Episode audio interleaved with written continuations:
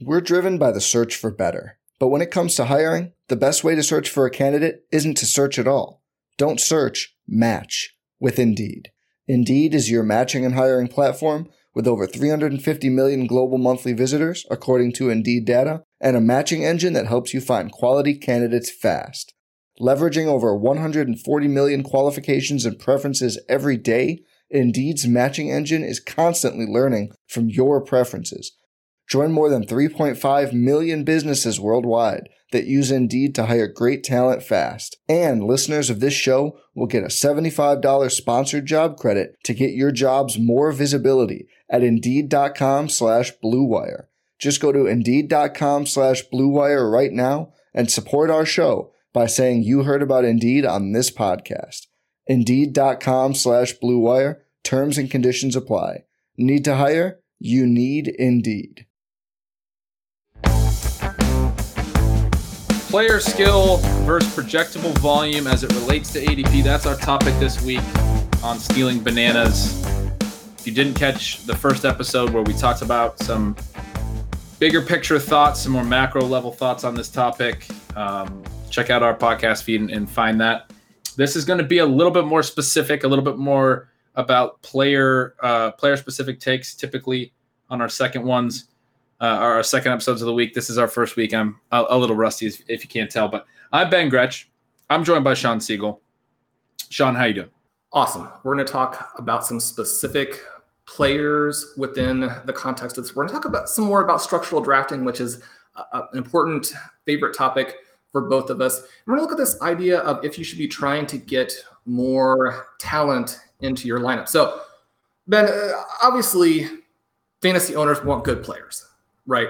But have we moved in the direction of volume to the point where maybe fantasy owners are hurting themselves by not drafting exciting enough players? I feel like we have this real tension to where the emphasis from an evidence-based perspective and an analytical perspective is often so heavily in the direction of volume and then at the same time we're telling listeners, we're telling readers, draft for upside. And I think that those two ideas are in conflict, right? And so we're somewhat doing a disservice if we're not explaining how they can get some of these things done. One of the things that I thought was interesting, I've even had some very bright, some of the, the best analysts in the business tell me that in terms of looking at projections, the whole ball game or what they're looking at is like how accurate can they get their projection of volume and that they're not really concerned about efficiency at all? And i think that's interesting within the context of there being some things about efficiency that give us edges right? When efficiency is included then the projections are more accurate. When we're looking at guys who have upside. So one of the things that we know for example is a lot of efficiency numbers are not sticky in part because big plays are going to make a big difference, right? Or if you're talking about fantasy efficiency, the touchdowns are going to make a big difference. And yet, if we ignore all of those things completely, we ignore the fact that you're wanting some exposure to players who could create long runs, right? You're wanting ex- some exposure to players who are going to have a high touchdown percentage because we do know that there are elements of a player's profile that make him more or less likely to score touchdowns.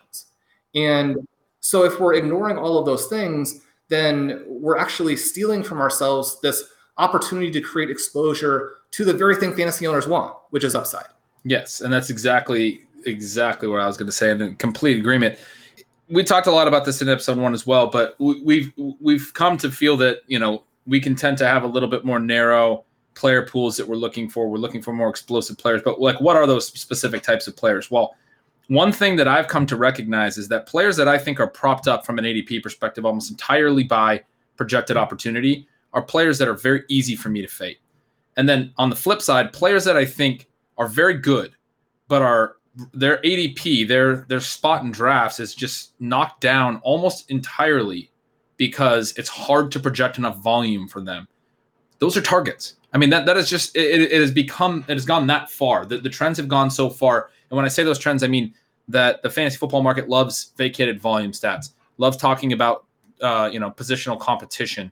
which I think does matter to a degree, and we're going to talk about that a little bit. But um, relating projection directly to ADP, you know, he projects his mind running back 15, he goes RB 20. So there's there's value here. And those types of comments are so uh, first of all widespread, but also they're they're they're they're fragile. The a single projection is very fragile, and it's too exact. It's too um, confident. Vacated volume is too confident that the team is going to look similar with a whole new personnel. It, in all likelihood, it's going to change, uh, whether they pass more, run more, or what have you. And so, all of those types of assumptions are very wrong and are, are often proved to be wrong. And I, the way that I would say it is that they're not always wrong, and so that's why people keep going back to it. That there are, you know, memorable situations where they're correct some years, but that they're not right as much as they're or, or, they're wrong as much as they're right. They're not right more than they're wrong, which is, you know, you might as well flip a coin if you're only improving your odds 50% of the time. But to your point, when you're when you're playing that way and when you're when you're valuing things, you know, just purely based on that type of uh, evaluation process, you're using picks for your roster that don't have the potential to be these explosive players that you were just describing, players that create long runs and long touchdowns and do cool things that are way more fun to draft anyway. They're fun to have on your team, believe me. AJ Brown's fun to have on your team. And, and so you're drafting all these boring old players that you can't even convince yourself if you were trying have the potential to be a massive explosive outlier, you know, the the talk of the season type of player. They could be good, but they're not going to be massive wins. And, and because of that, you every time you make that pick, you are boxing yourself out. As Shawn just finished his last sentence, you, are boxing yourself out of an opportunity to be to be making the other pick that that could actually help you win your league. And Ben, you had this great question, I think, for us to think about in terms of how we're drafting, specifically within the context of this discussion. You said, are bad players propped up by volume always bad bets? do they ever have ceilings? And then that got me to be thinking about this idea of okay, we talk a lot about structural drafting, I think to the point where, at least for RotoViz listeners and readers, you know, they can get tired of it. But I think this question actually fits very nicely into the overall structure that we're always telling people to get. So when we're looking at how we want to draft by position, and there's there's always this big pushback of, you know, why are you guys worrying about any of that kind of thing? just take the best player. But I think it's interesting that the best player often really reinforces this idea of the structural draft work. So then the question that that kind of popped up for me was this idea of talent. Is this one of the reasons that elite tight end is so valuable? Because we have big talent gaps at that position. Is this one of the reasons that zero running back has worked in the past and I think will work in the future because a lot of those backup running backs that we'd like to target are actually the more talented back. Is this one of the reasons that wide receiver is not as deep every year as people claim? And for people kind of pushing back on that, all you have to do is go in and check out the Win the Flex tool uh, from Blair Andrews and see what the implied scoring is by ADP. All you have to do is go in and check out the best ball, a win rate explorer, and see the areas of a draft that wide receivers actually have plus win rates, you know, over expectation, it doesn't fit with the narrative, right? So if we're talking about those three elements, is player talent really the thing that is pointing us in this direction, or at least kind of dividing out the way those players should come off the board? So in terms of talking about that, Ben, one of the questions, and I think interesting here in terms of individual players, maybe look at the the running back position. We've had this idea on RotoViz or this topic where we look at big big gap backs versus small gap backs. Uh, Charlie had some good information on it uh, over the years. Jack Miller has recently written on it. And we see that when there is this small gap between the running backs, the second running back has a much better win rate than the first running back. I, go back through the years, and I, I was telling you that one of the reasons why I felt like zero running back not only has worked in the past, but in some ways it's just so easy, is that those guys that we like to target are actually the talented players. So even if we're uncertain about their volume, going back to the idea of projections, uncertain about their volume over the first month, we can feel good that we're actually drafting the best player on that roster.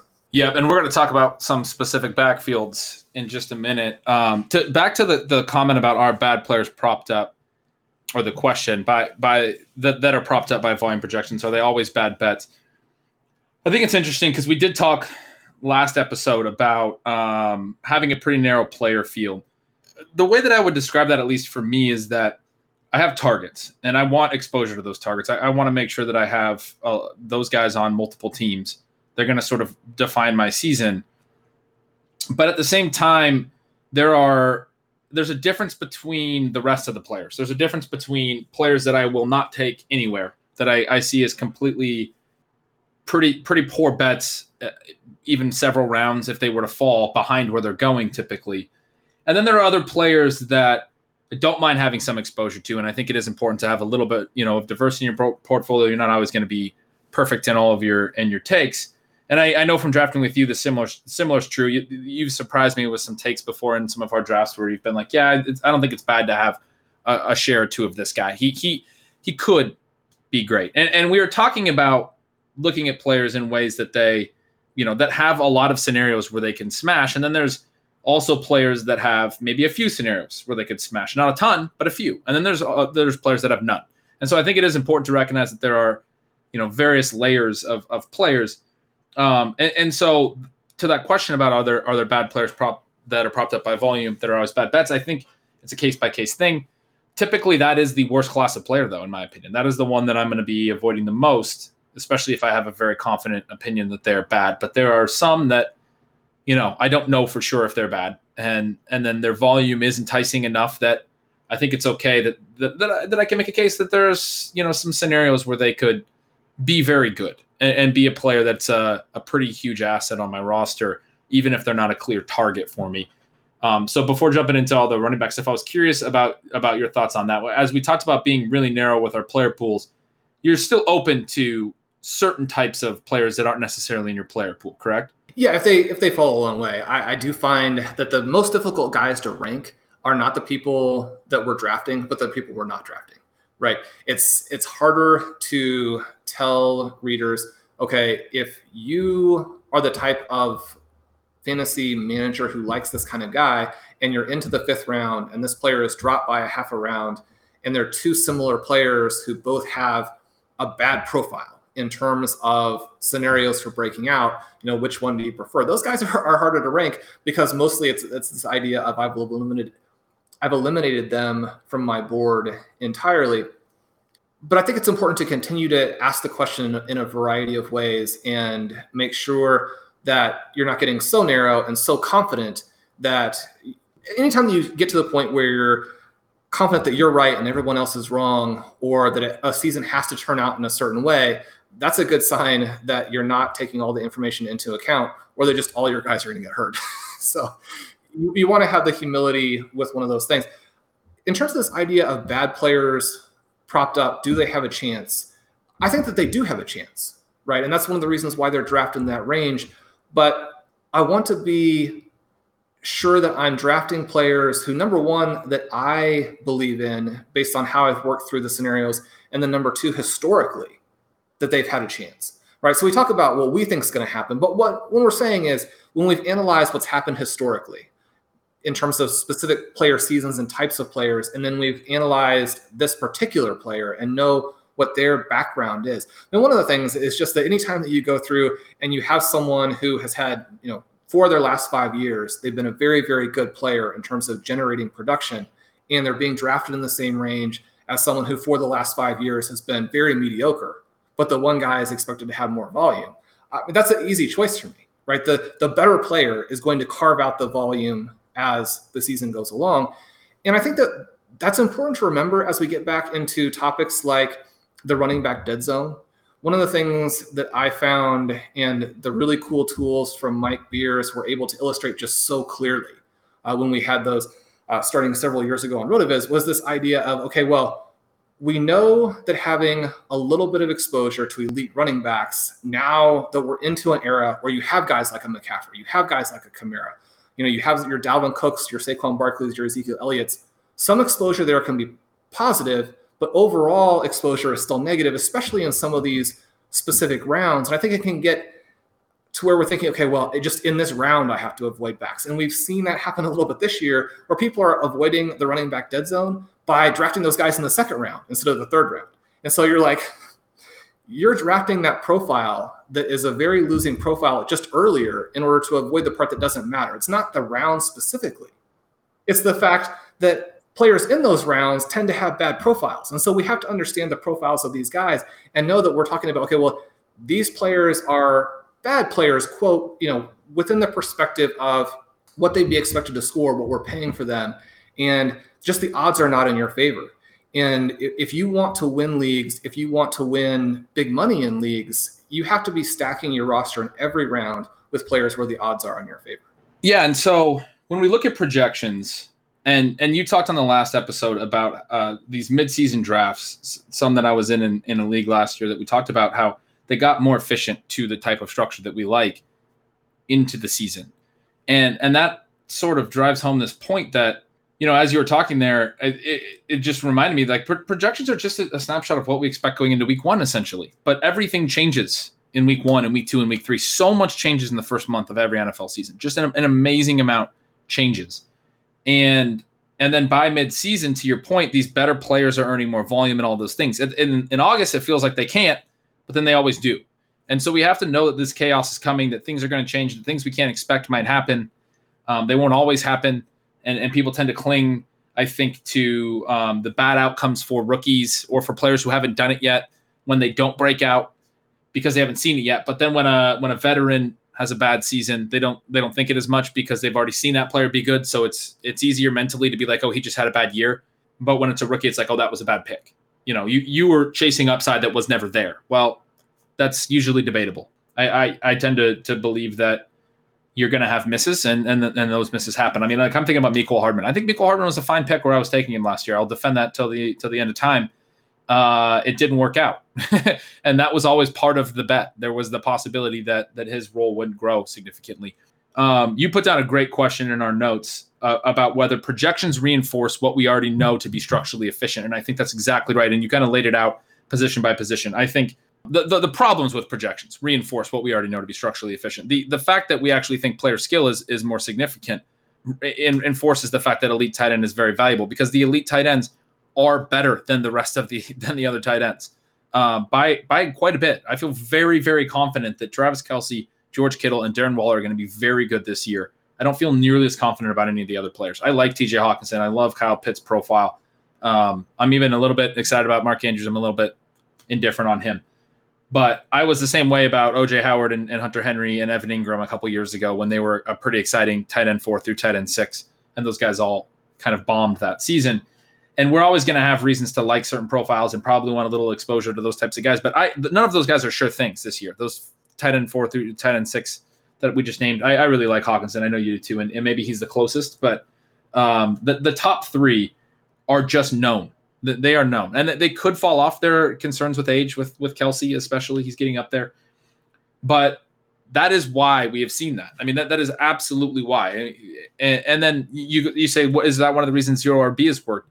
Yes. And, and is that one of the reasons that wide receivers not as deep as people claim? Yes, because we're drafting the good receivers higher, and later we're drafting wide receivers that we can project for volume, but a lot of times they don't actually earn that volume. They they get beat out by you know some some other wide receiver three or wide receiver four in their team, or they're just not earning targets. They're running a lot of empty routes. Uh, we know they're going to have a role, but they are not. The, the the concept of earning targets is is a skill, obviously, is so important, and, and the top receiver on the team is the one earning it. And typically, those are the ones that we already knew coming in are pretty good, and, and we were drafting a lot higher. So, I, I firmly believe that these issues with projections that we've laid out, and, and as it relates to player skill, it totally reinforces all that we know about about structural drafting. And so when you start feeling yourself getting away from structural drafting, like this is why. I mean, this is it's exactly why on the first episode uh, when you said it was the whole ball game, when I was kind of pitching this idea to you and you said that, it made me like so happy to hear it. First of all, just like yes, I'm glad we're on the same page. Uh, but secondly, it was just this idea that like um, that that you know we're going to lay this out very well, I think, in a way that that people are going to be able to understand it and this is the whole ball game. It is, and, and so you need you need to have sort of this draft thought as you're doing your drafts. You know, I, I have likened it to a swing thought in golf before. You know, I, I hit better shots when I have my good swing thoughts. Uh, your draft thought needs to not be worried about the things that tug at you when you're trying to draft structurally efficient. That you need more running backs or you need to fill certain spots in your roster. You need to have a draft thought that player structure is what has led us to the the the things that we know to be efficient structurally And those are the things that, you know, we need to keep seeking out. I love that, Ben. We've promised some player picks after the break. We're going to look at some of these running back backfields, this idea of small gap versus large back gap. And if even we should be holding that closely to that in certain areas, we're going to give you some running back discussion after the break. I just want to take a second to thank you for tuning in to today's show. My name is Colin Kelly, co host of the RotoViz Overtime podcast, along with the great Shawn Siegele. We do appreciate each and every listener, and as a thank you to each of you, you can get yourself a 10% discount to a RotoViz NFL pass. We're heading at full speed towards the season. Make sure you're ready, get yourself access to all the content and tools up on the RotoViz website. All you have to do is add the code RVRadio2021 at checkout to get yourself that 10% discount. Now, let's go and dominate those fantasy leagues in 2021. We're driven by the search for better. But when it comes to hiring, the best way to search for a candidate isn't to search at all. Don't search, match with Indeed. Indeed is your matching and hiring platform with over 350 million global monthly visitors, according to Indeed data, and a matching engine that helps you find quality candidates fast. Leveraging over 140 million qualifications and preferences every day, Indeed's matching engine is constantly learning from your preferences. Join more than 3.5 million businesses worldwide that use Indeed to hire great talent fast. And listeners of this show will get a $75 sponsored job credit to get your jobs more visibility at Indeed.com slash BlueWire. Just go to Indeed.com slash BlueWire right now and support our show by saying you heard about Indeed on this podcast. Indeed.com slash Blue Wire. Terms and conditions apply. Need to hire? You need Indeed. All right, then. So every year we have a lot of running back committees that are very interesting to fantasy owners because if you need a back, you may want to get that guy who has the early season volume, at least to bridge you across to where you can get some of these free agent additions maybe if you don't need a back, or if you're kind of crazy like Blair and I were when we did our extreme zero RB draft last year in the FFPC and didn't take a running back until round 11, and you're just saying, let's go for the the more talented guy. Who do you like in some of these backfields? What backfields do you want to talk about here? And one of the questions that I have is so we know that in a committee, the less expensive guy is the person who historically has had the better win rate.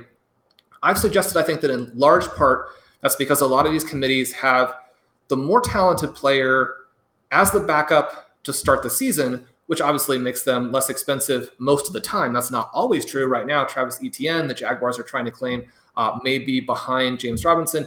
He is more expensive. So that kind of leads me to this question of if the more expensive guy in a committee we also think is more talented should we go ahead and emphasize that element and assume that sort of as these things wash out and we look at the overall averages that really what we're seeing again is this idea of talent as opposed to some other dynamic going on yeah, I think it's a great question, and I, I, I, agree with you that it is shifting a little bit over time, and, and that's a really important thing that we're going to dive into. I think a lot on this podcast is that a lot of the trends that we look at, we have to be aware that the NFL is constantly evolving league. It's something that I try to keep very close in mind in all all of the content that I do. Um, that you can look at past trends and they a lot of times they they look very stable, but because the league itself changes, it, it, can impact things. And in this case, because the fantasy football market is, evolving, uh, it can change things. And like in, in that particular example, I, I prefer Etienne at cost to to James Robinson at cost for some of the reasons we talked about on the last show, where we talked about how young players um, you know gain volume. How, how, we didn't get into this as much, but um, it's more work that Blair has shown and, and, how valuable, and you yourself have shown as well, how valuable rookies can be in redraft. How how big their breakouts are when they do hit. Um, and then I've talked a lot about high value touches in, in my work, and and to me, the fact that Etienne starting in a role that's going to probably see a lot more targets. Now, this is a little bit more of a projection based thing, but at running back, you have to do this a little bit. You have to understand who's going to be seeing the valuable touches. That is also an element in his favor. So um, there, there's these multiple layers in almost every situation when we get more specific. Um, in in this particular one, I'm looking at the the larger picture, the big picture. Etienne's a first round pick, has a, a very strong prospect profile, and is somebody that we should be very optimistic about long term. You would you I would I would argue that several years ago he probably would be going behind James Robinson, but that's like you said, it's not happening, and and that's probably an improvement by drafters. But I I, think that's correct. I think that that's actually one where we want to go against those um, split backfield trends and target the the more expensive back. You mentioned the high value touches. I think that's really interesting within this context too of why is the less expensive back within the committee does that have a higher win rate? Now, partly you just know that's a higher win rate because you don't have to be as right when a, when a back goes later. And I think that that's also leads me to this question about the high value touches and some work you've done on trap backs and vice versa. The idea of the percentage of touches that are valuable to us from a fantasy perspective. I think often the case is that the less expensive back is also the one who actually is going to have a higher percentage of their touches are valuable. And so you have another area there kind of working in your favor. As I'm drafting in general, and certainly as I'm drafting running backs, I want there to be this element where I have to be less right. And so one of the things that's nice about zero running back is that you know you're going to be drafting this handful of backs late. They have these profiles that you like. You know that by the fact that they're being drafted outside the single digit rounds that there are issues, right? And it's a, a matter of not all of these guys are going to hit. And so you don't have to have them hit in the same way that someone who is starting running back, running back, running back has to have his guys hit. How much of that, the the trap element, the high value element, and how right you have to be at different points in the draft factors into what we're seeing here as well. I don't know. I'm, I'm actually kind of curious about your answer to that one. I, am gonna I'm gonna kick it back to you. Like like genuinely, I, I'm curious where you're leading on this. I want to hear your thoughts. Yeah, so I I think that it is right.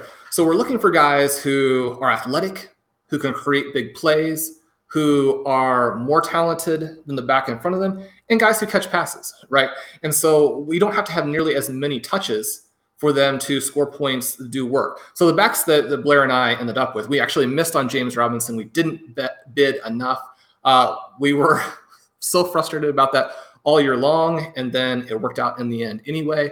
But we ended up with Hines and McKissic as the players who were starting for us and actually beating these other elite teams because of the other pieces we had on our roster in our starting lineup. Those guys catching the passes scored points without having to be the big time star. So let's take that into this question of some of these backfields. One backfield that I think is a little bit controversial, and partly because we don't know about Aaron Rodgers, but Aaron Jones, AJ Dillon, we know Jones is the star. This is one of those backfields where I don't think there's any question who the guy who's going to score the most points will be. But when we're talking about talent, right, and we're looking at AJ Dillon, we're sort of pointing in two different directions. Number one, we know that his prospect profile had a ton of similarities to Derrick Henry, a player who is drafted in the first round almost exclusively on talent because his profile is actually not that great for fantasy. But then that takes us back to Dillon, where his profile is not that great for fantasy either. Do you have any interest in Dillon as a zero running back candidate? Can he steal touches from Aaron Jones because he's just that big of a talent? Now, maybe it's a completely fluky game, but we have the profile. We have that game in the snow where he actually looked like Derrick Henry. Yeah. Can he be a guy who zero running back owners want to have? If Aaron Jones goes down, could AJ Dillon be a top 10 running back? Yeah. I mean, we loved his his dominator you know, dominator rating, running back dominator rating, his profile out of college. He just was their whole offense at Boston College. He has all the athleticism. He hits on all of these these boxes that we want him to hit on. The question of whether he can catch passes is really interesting because they, they basically didn't throw at Boston College, and it's something we talk about with, with some of these backs that don't get thrown to in college. When they're used that heavily uh, in the ground game, it's almost uh, an unnecessary element. They don't need to throw to him; they can just hand off to him at that level but the Packers are going to throw to their backs to some degree. They're probably going to throw to Jones more, is uh, sort of how I would project it. But there is no Jamaal Williams there, which made it really tricky for Dillon last year. And so Dillon's going to play. He's going to be on the field, and he's probably going to get targets because of that. I, I mean, I really like that, and I, I, feel confident about his skill because we we liked his profile and what we saw from him last year. He, he played well, and they felt they, seemed more willing to to use him later on as he was playing well. Um, him a little bit in the playoffs as well. So he's a guy that that I yeah I really like for those reasons. I mean, I think he has phenomenal upside. I don't want to say that just because he's a bigger back he can't catch passes. People were saying that about Jonathan Taylor last year. I had a really interesting stat on him where if you go back and look at his uh, rushing efficiency, it was phenomenal on a game by game basis all through college. There's a few games where it wasn't as good, and in those games, his receiving volume spiked.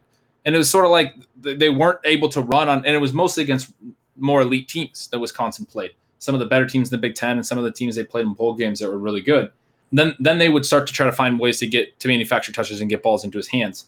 And you were talking about these secondary backs being more talented, and it, and it is interesting that you know if we go all the way to receiver prospect profiles, how we've seen in the past that when teams in college manufacture um, touches for them, whether it's rushing, whether it's punt returns or kick returns, that tends to be a good predictor.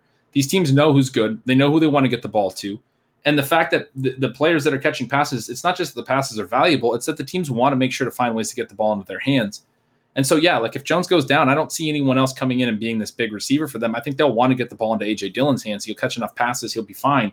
And I think even with Jones in the lineup, he's probably going to catch a few passes and do a little bit more of the Jamaal Williams type stuff than I think people realize um, yeah, I really like him in that in that scenario, just from a skill perspective, because I think they're going to want to to feed him touches. I agree. How about one that maybe is in some ways the opposite of that, where we have Josh Jacobs, we have Kenyon Drake. How much of this, in terms of concerns for Jacobs, is it that Drake is going to come in and steal the high value touches, even though actually the Cardinals were using Chase Edmonds for at least the receiving portion of the high value touches last year? And how much of this might be something where we actually question how talented now the Raiders think Jacobs is. This is this is one I I've kind of thrown my hands up because as you said, Drake sort of profiled as this pass catching back, but has been not that at the NFL level. Um, so I'm going to kick another question back to you. I'm going to make you break this one down. I want to hear your thoughts. I think the Raiders are overconfident in terms of how talented Drake is. He's one of these guys who has the athleticism and you would think would be a good receiver but when I talked before about someone who has had four out of five seasons of being very good versus someone four or five seasons of being mediocre, I mean, Drake is the guy who is consistently mediocre, right? He had that one spike with the Cardinals where he finished fast, scored a bunch of points. The Cardinals thought he could be a big part of their offense. They come back the next season, they keep handing it to him, even though he runs into the line and falls down. He scores some points because Kyler Murray did a fantastic job of getting them down to the goal line, and then he got those goal line touches. But overall, he struggled as a player. So now they go in a different direction. And then Jacobs, a, a similar kind of thing, someone who was overdrafted at the NFL level, uh, both in terms of positional value and probably in terms of how good he actually was. The Raiders used some other backs, even in important situations last year when he's standing on the sideline healthy. Uh, I think there are some questions about the talent in that offense. So that's one where I'm almost avoiding both players, even though you would think you know there should be a situation here where someone could have some scenario based running back value, but I'm skeptical of the talent. Yeah, and that's that's there. That's sort of how I've been playing it as well. What were you saying? The Cardinals? Yeah, I'm mentioning the Cardinals. So we have Drake leaving. They liked Edmonds as a receiver last year. He created some big plays. He had the game when Drake was gone, was injured and extremely inefficient. They seem to completely sour on using him as the running portion of the attack, but also soured on Drake. So Drake leaves, and now they bring in James Conner. How should we be looking at this backfield in terms of number one, from a projection perspective, and then secondly, from a, a talent perspective? Where are you going with your drafts on these two guys? Yeah, I, and I haven't been taking Edmonds because he falls into sort of that running back dead zone. And this is interesting. It's similar to the the Etienne one where I would have liked Edmonds to be the cheaper of the two, and it would have been easy to take him in the ninth round. But instead, Conner's the one going in the ninth round. And it does feel like you know Conner's contract was small. It was a one year, maybe two million dollar deal. I think um, nothing too exciting.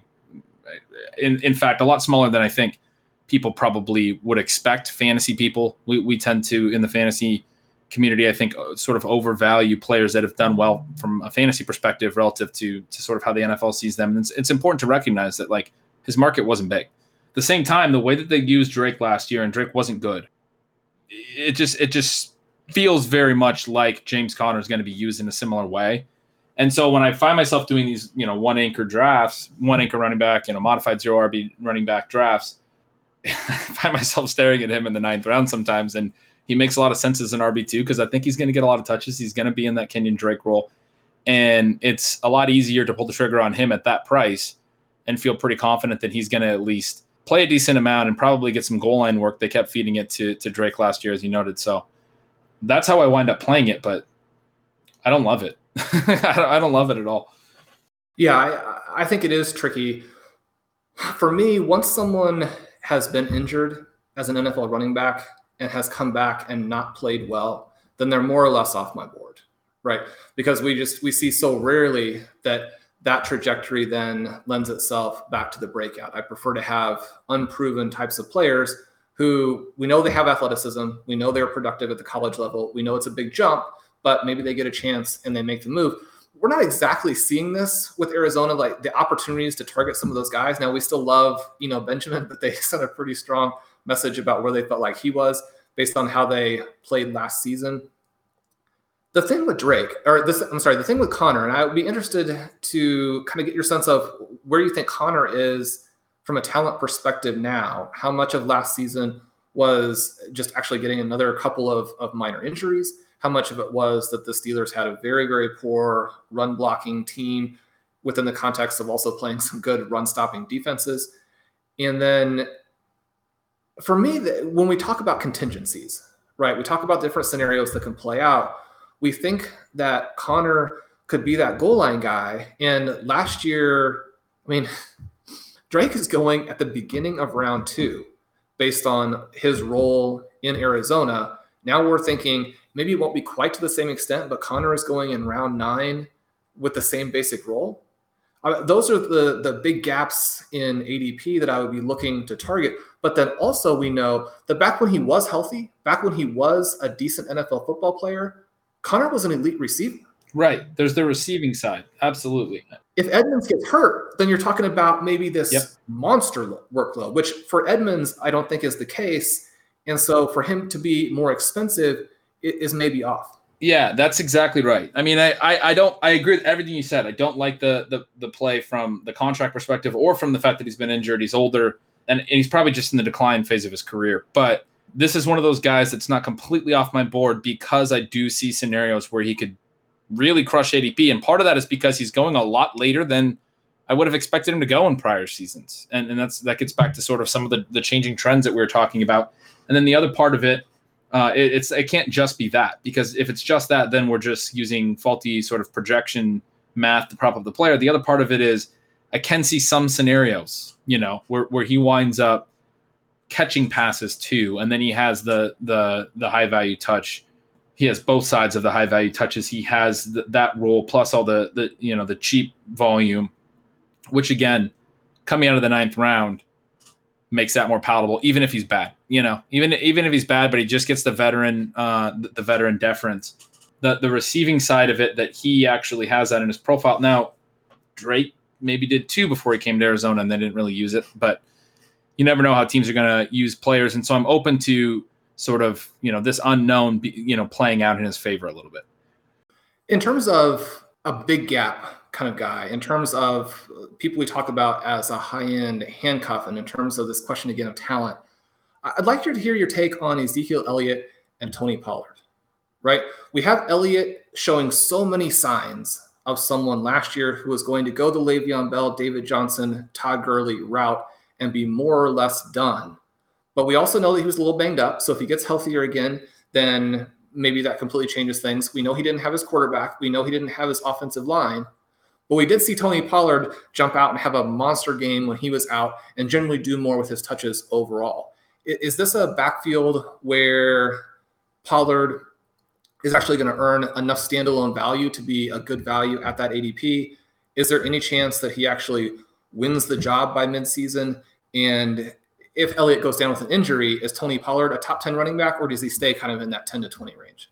It, it's funny. We keep having, you know, we, we've we've kind of zeroed in on running backs. I think running backs is the hardest part of this, right? Because running back skill is the hardest to define, I think, and so much of it is more volume based. So it, it is a little tricky. And with Elliott, I, I he's uh, virtually off my board, but I do believe that Jerry Jones and, and sort of the politics of his large contract are going to dictate that he's going to still be pretty involved. I don't think that even if I think Pollard is a better back, that Pollard really has a lot of paths to beat him uh, because they're so tied to Elliott financially, not just through this year, but through next as well. So um, it's a tricky thing uh, with Dallas, there's a little bit more context to it where I think best case scenario for Pollard with a healthy Elliott is that they're sort of splitting. And I think that's possible because Pollard has looked so explosive at times. But and I like him as a pick because Elliott can also get hurt, I think. And and he is one that feels like he's on the decline phase. We don't see elite backs who start to look bad like he did last year suddenly become elite again. And, and that was a point you just made, but it's it's very, very true. I always say with running backs, don't pay for past production. And, and Elliott's still being drafted in the first round based on his past production, based on the past seasons that were elite, but he didn't do it last year. And and that is very crucial to how you should value running backs, in my opinion, and, and clearly in yours too, as you referenced with Conner. So I yeah, he he could have a great year. I could be completely wrong, but uh, I won't draft him in any league. Finish out this listener some good zero running back targets at the end. Is there anything interesting we should know about either Houston or Tampa Bay in terms of where you're drafting these guys? Houston's a tough one. I mean, it's a bad offense. We know they're going to be bad. They're not going to generate a lot of uh, green zone opportunities. They're not going to generate a lot of touchdowns. Philip Lindsay is probably the best play from a cost perspective and from a youth perspective and, and for potentially a, a skill perspective. But I, I think it's going to be hard to imagine him getting goal line touches, very few goal line touches already, over guys like David Johnson and Mark Ingram, who have had so much of those types of roles in their past. And then, it, it, you know, if Tyrod Taylor's playing, you're also not going to get many targets from a mobile quarterback. So it's a really challenging um, backfield. I tend to avoid crowded backfields on teams that I'm pretty confident are going to be bad. If I'm if I'm approaching bad offenses, I, I want to have pretty good confidence in, in, the fact that not necessarily the, the player's already the star or, or the lead back, but in the fact that they are going to at least likely to use a lead back structure. And this is a team that brought in so many players that I think they're all going to get touches. And so you, you don't want crowded backfields on bad offenses, in my opinion. Tampa's an interesting one because it's also crowded. I like Gio. I mean, I, I, always have been a Gio Bernard fan. You know that.